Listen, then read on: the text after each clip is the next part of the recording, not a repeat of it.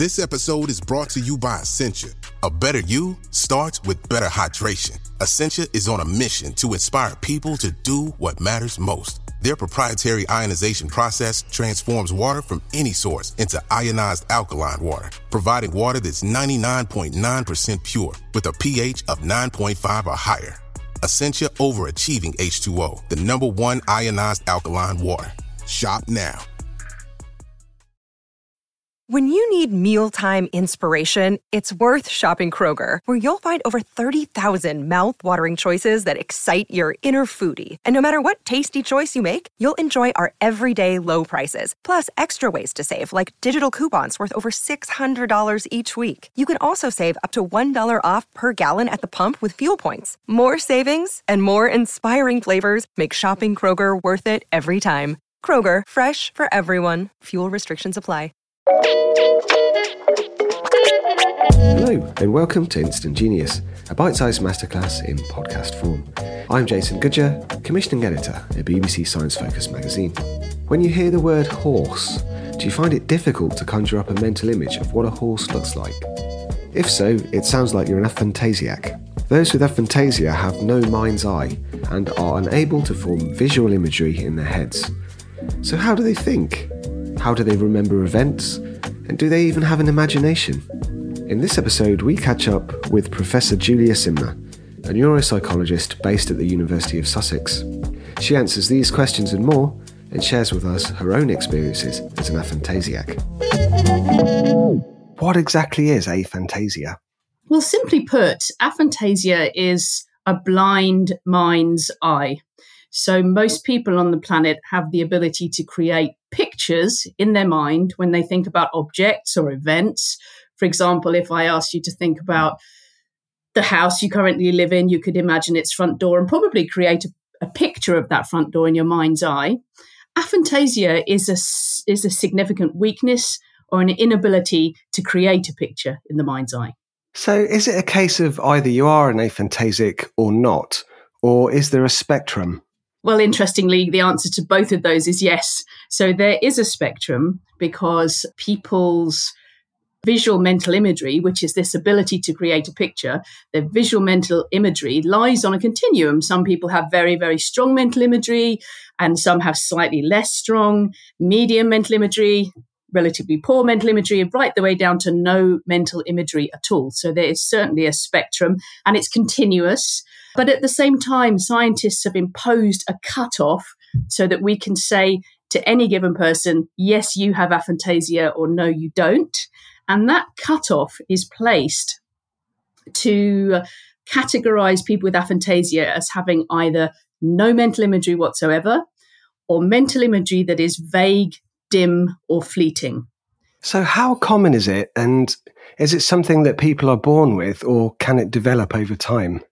So I can answer certainly how common it is according to the latest research because we've recently ourselves run a study to determine prevalence.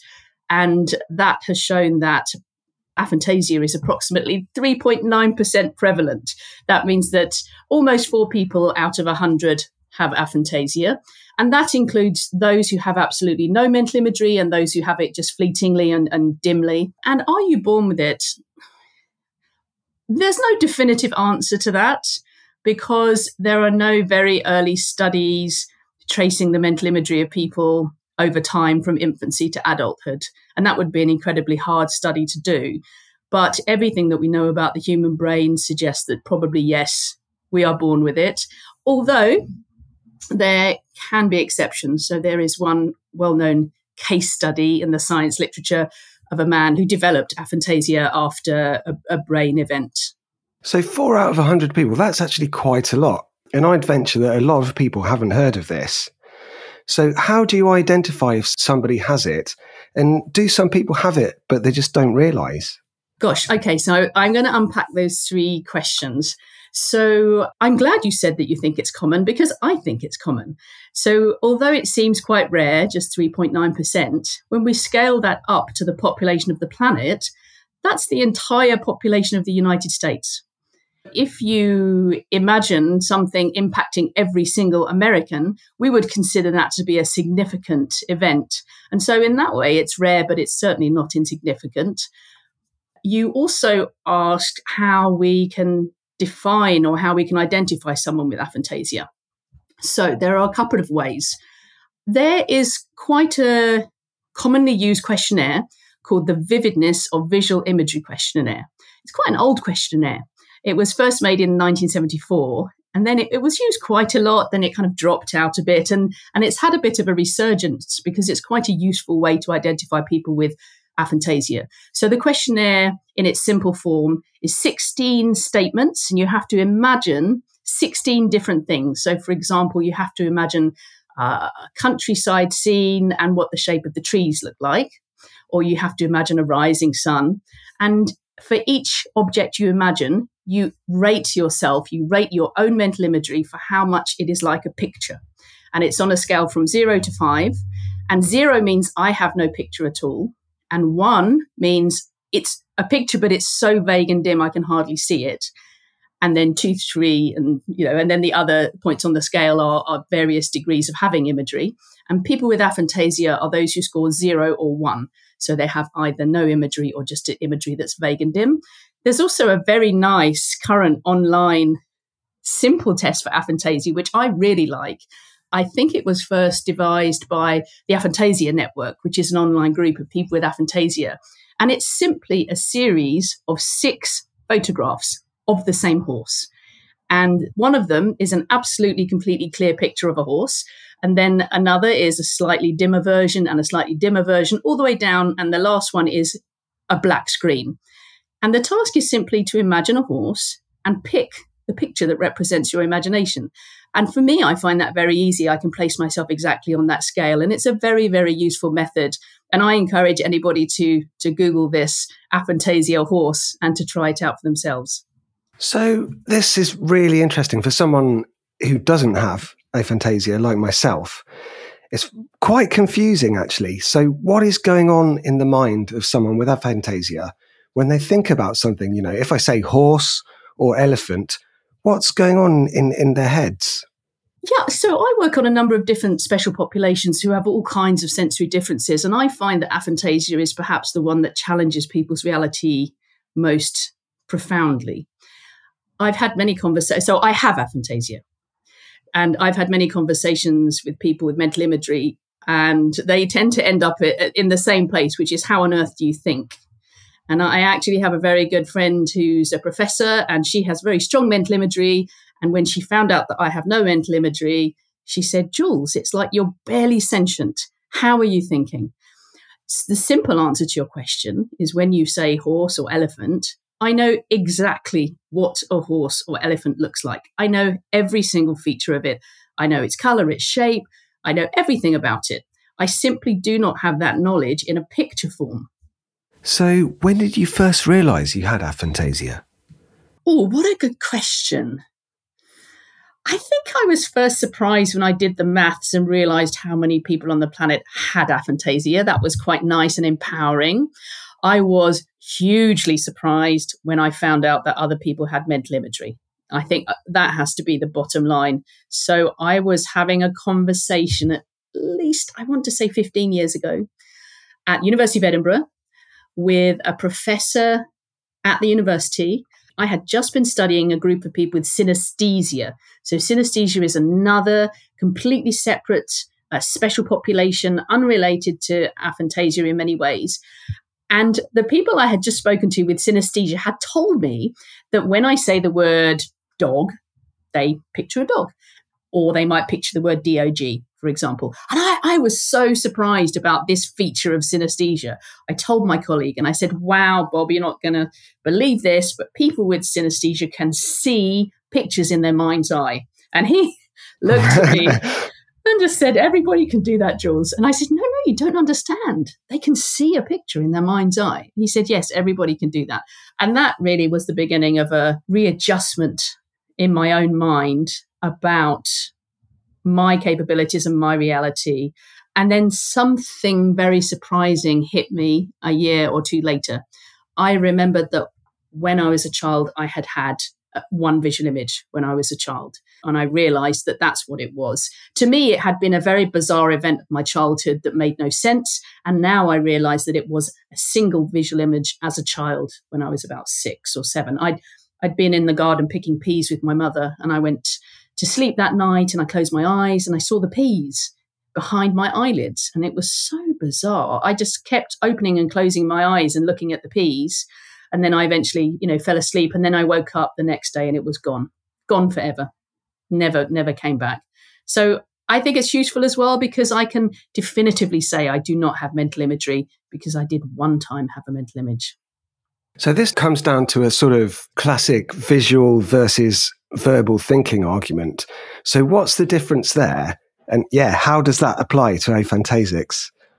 you're absolutely right that the very first thought of most psychologists would be is this visual verbal thinking? And so we investigated this empirically in a series of studies. The question we were asking was simply are people with aphantasia who have who are not visual thinkers are they simply verbal thinkers and the answer surprisingly is no so we gave a whole battery of tests on verbal thinking and we found that people with aphantasia are not only not visual thinkers, they are also not verbal thinkers. So these tests would be things like how well can you imagine a sound in your mind's ear? If I say a dog barking, can you hear it or is it totally silent? How much do you have internal dialogue? How much do you even speak out loud to yourself? Like, where have I put my keys? Um, and many other tests of verbal thinking. And we found that people with aphantasia were also poor verbal thinkers. Now, you, you might think this means that people with aphantasia are hugely impaired, but they're not. So I'm doing okay. I'm a university professor. I'm I'm fine. I used to score really highly in creativity tasks at school. So there's some other unexpected mode of thinking which is driving aphantasia. So what do we know about that then? This this mode of thinking. Well, this is where it does get quite hard to explain because I'm about to tell you that the mode of thinking of people with aphantasia is a little bit picture like. It, we use the word iconic. So, iconic means does it look like stuff in the real world? And we know that the answer to that is yes, it does in a way. However, it's still not a picture. So, first of all, really simply, we know from colleagues' studies that people with aphantasia are very, very strong on spatial thinking. So when I think about my mother's face, I absolutely know where her eyes, her nose, and her mouth are. I we actually by we I mean people with aphantasia perform very well in spatial thinking tests. So so there's no problem there in spatial layout, and that's one thing that we that we know. Another way that we know people with aphantasia have an iconic way of thinking, so a way of thinking that seems like real life, is in a recent study I ran with a group of students here at University of Sussex. So to understand the study, you first need to know that people with aphantasia who have poor visual imagery also tend to have poor auditory imagery. That means they not only struggle to form a picture, they also struggle to sort of hear things in their mind's ear. And we can consider poor visual and poor auditory imagery as being like different sides of a coin. They're related to each other. So when we studied people with aphantasia, we actually studied the hearing element of aphantasia, so the lack of hearing imagery. And here's what we did we investigated the mind's ear of people with and without mental imagery. We had them read a passage in their head and that passage was all about a Guinness World Record holder. Half of the people were told that the passage was about the fastest speaker on the planet. And the rest of the participants were told that this person was the slowest speaker on the passage. Now, the passage was identical. It was all about how to control your speech and how to be dedicated to a task and so on. But the two groups of participants didn't know what each other had been told. They just knew that they were either reading about a fast speaker or a slow speaker. Now, we know that when people are reading, they can hear an internal voice sometimes of the character. And so we were not surprised to see that people with imagery read the passage faster if they thought that the speaker was a fast speaker. So, what did we find in the people with aphantasia? Exactly the same. Although they have no mind's ear, they do not hear people speaking in their head when they read, they still acted as if they could hear a mental voice. So their knowledge about sound somehow represents the real world, even though it's not like a sound playing in their head, and even though their imagery is not like a picture, they have no imagery. So you mentioned creativity there earlier and how you always performed well at school at them, despite being aphantasic. A lot of people might think, well, how does this differ from having an imagination? Yeah, it's a really good question. And again, this is a no brainer for people with aphantasia because imagination and imagery are entirely separate things for them. People without mental imagery, like me, can imagine anything you like. I can imagine a uh, an orangutan wearing a bowler hat and and diving flippers. It's it's quite easy for me to imagine anything at all. I just don't have it as a picture. So there are very many people with aphantasia in the public domain who are highly creative. For example, the ex Pixar chief uh, Ed Catmull uh, has aphantasia.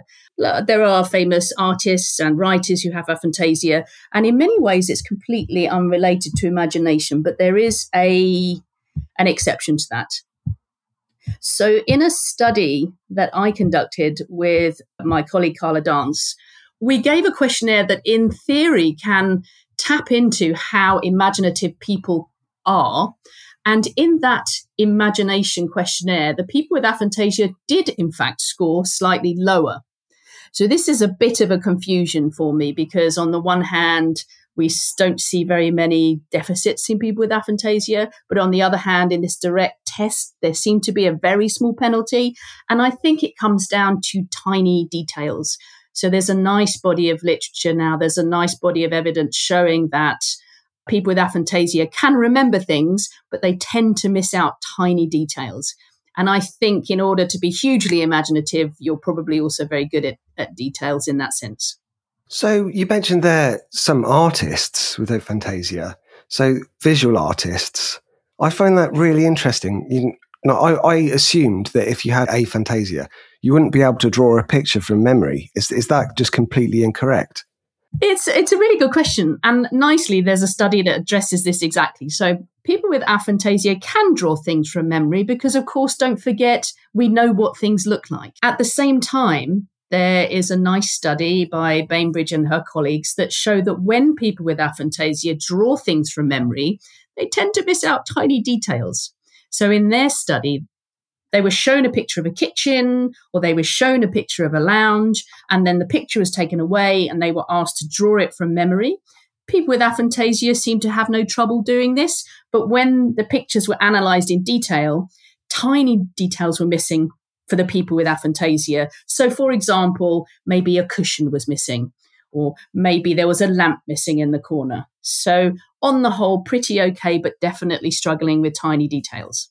How about things like recognizing faces? Is there a difference there?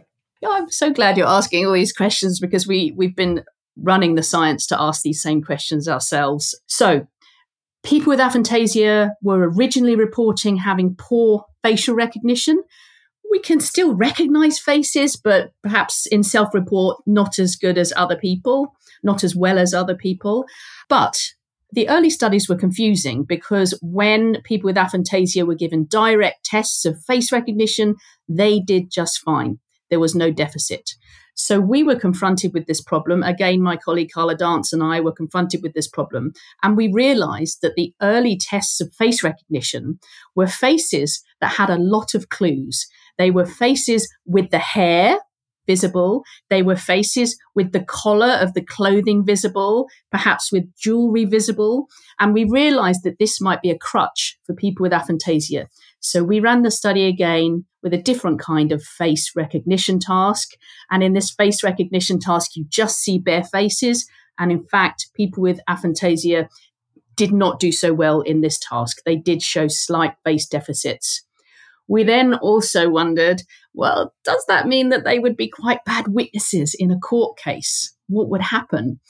so we ran another study to see how people with aphantasia do when they're given EFIT tasks, identifit tasks. So we showed them a face and then we gave them the professional EFIT software to see how well they could recall the face and rebuild the face. And here we found no difference.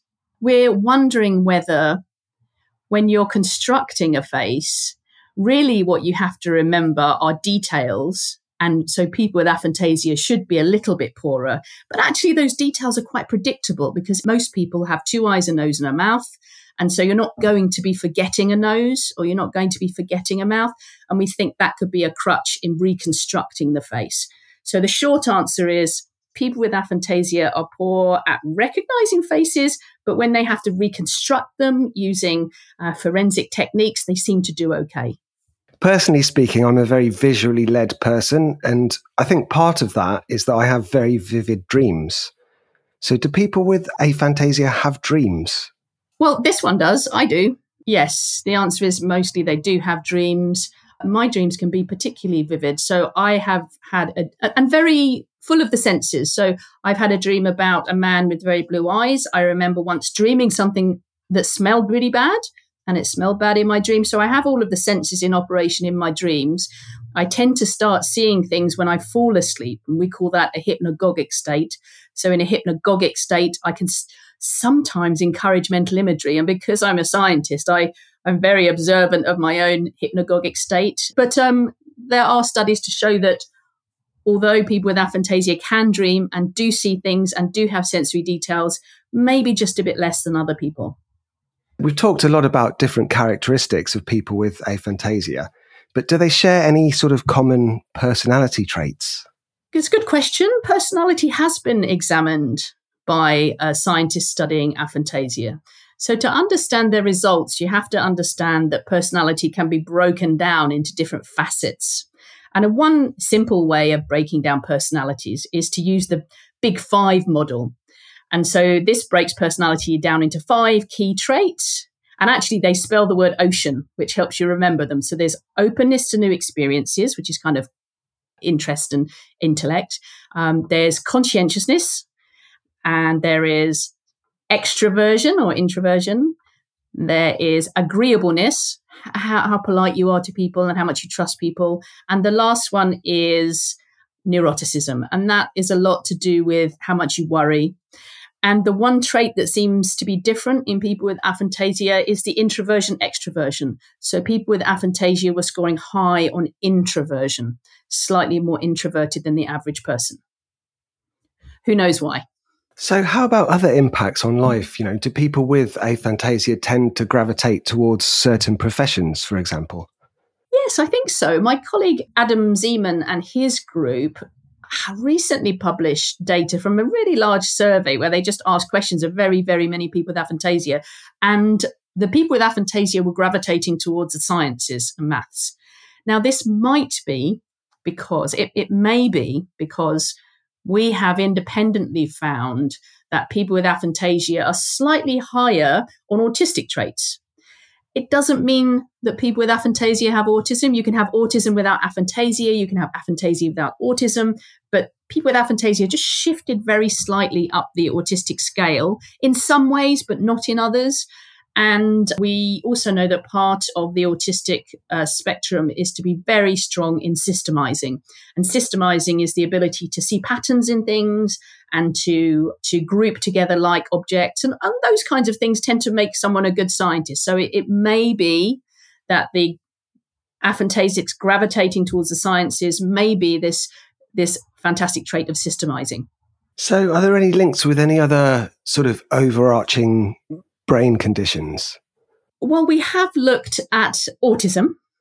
And so in the way that I just explained, there are there are links between aphantasia and autistic traits. And again, just to be clear, you can have autism without aphantasia, you can have aphantasia without autism. But surprisingly, in a very positive way, we have also found that aphantasia can be protective against certain conditions. It can protect you. So, two conditions in particular, we looked first of all at sensory hypersensitivity. So, people who are sensory sensitive in the way that we looked at it, would find bright lights too bright, would find noises too loud, smells too strong, and so on. And that is a trait called sensory sensitivity. And we found that people with aphantasia were protected against it. They had much lower rates of sensory sensitivity than chance would predict. The other condition that we think aphantasia protects against is anxiety and worry. And this is a fantastic new study by my colleague Carla Dance and in our lab here at Sussex. She looked at the worry traits of people with aphantasia and found that there was a lot lower there was a lower level of worrying in people with aphantasia, potentially because they can't inspect pictures of events that would be worrisome. That when they think of worrying events, they have a more abstract way of thinking about those events, and somehow that lowers their level of anxiety and worry. By way of closing, then, what are the next steps for research in this topic? You know, what would we like to discover? Okay, well, I can tell you what I'm interested in at the moment, although I'm I'm sure there are many avenues for future research which are going to be fascinating. So, over the last 15 years since I discovered I have no imagery, I've obviously tried many times. And given my interest and the longevity of that, I would say that if anyone were going to develop imagery, I would have done so by now. However, I had an experience just in the last month which has slightly opened my eyes to the possibility of developing mental imagery. It's a completely different question whether that's a good idea or not. And in many ways, it may not be a good idea. But I was able to come up with a paradigm where I could develop mental imagery. What happened was I was falling asleep. I was entering hypnagogic state, which is that state between waking and sleeping. And in that state, I tend to have imagery. However, I tend to be so much down the line of sleeping that I can't do much about it. But in this instance, I happen to be developing an image in hypnagogic state and sentient enough to still be partly awake. And so what I did was I used that moment, I grasped that moment and I practiced my image over and over again. I made sure to myself I was awake, I was sentient, I was awake, and I was playing with the image. And that's the first time in 50 odd years that I've, well, no, it's the second time in 50 years that I've had what could be considered a waking image, once when I was six and once a month ago in hypnagogic state. So I wondered if that might be a way to train mental imagery, really to induce it in a group of people. And I think we will do exactly that. We may try exactly that. But before we do that, we're going to consider the ethical implications of this.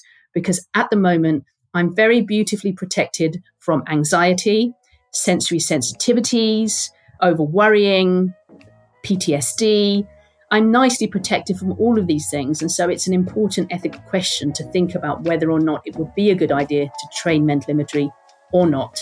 But at least now I have one method of doing it.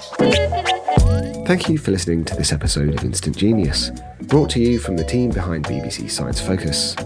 That was Professor of Neuropsychology Julia Simner. The current issue of BBC Science Focus magazine is out now Pick up a copy wherever you buy your favourite magazines or download us on your preferred app store. You can also find us online at sciencefocus.com.